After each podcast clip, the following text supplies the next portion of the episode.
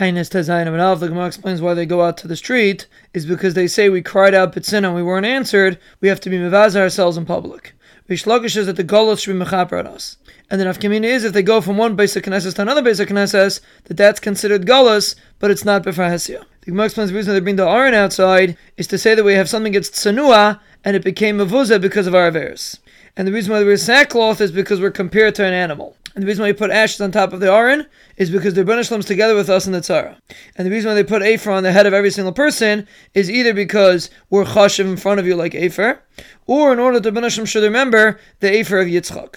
And the Nafka Mina is if you could use afar. The reason why they go to the Beis HaKvaris is either because we are considered like Meisim in front of you, or in order that the Meisim should daven for them. The Nafka Mina is to go to Gai shikvar.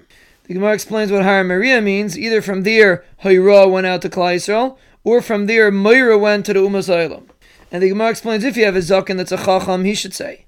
If not, a Chacham should say. If not, a respectable person should say. The Gemara explains what they did by Ninveh is that they tie the animals separate and the children separate.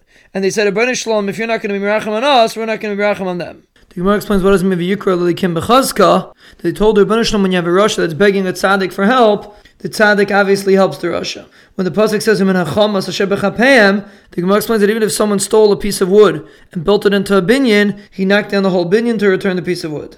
If Rav Avraham says a person that does an aveira and he's misvada and he's not chayzer from the aveira, he's like a person that's holding a sheretz. Even if he's tevil in all the waters of the world, he doesn't get tfilo. Once he throws it out of his hand, right away as soon as he's tevil, he gets tar. The Brisa explains that they send in front of the Amud a person that's ruggled with tfilo.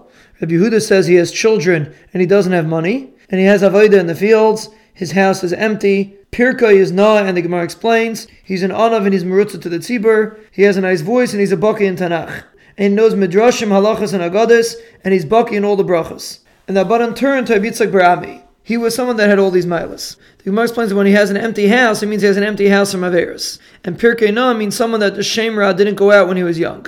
The Gemara learns out of a pasuk that the Benishlam says, Al Kain Sineisiha, that the Benishlam hated something. The Gemara says, Tukmar Tzliach Tzibur, that's not proper. The Gemara makes a pasuk that you don't say Amen in the Beis HaMikdash. Rather, on every bracha, you answer Baruch Shem. And the Gemara makes braysa that says the same as the Mishnah. The Gemara explains the reason why Yehuda holds you don't say Zechrenis and Shafris is because you only say them on Rosh Hashanah, Yovel, and when there's Melchama.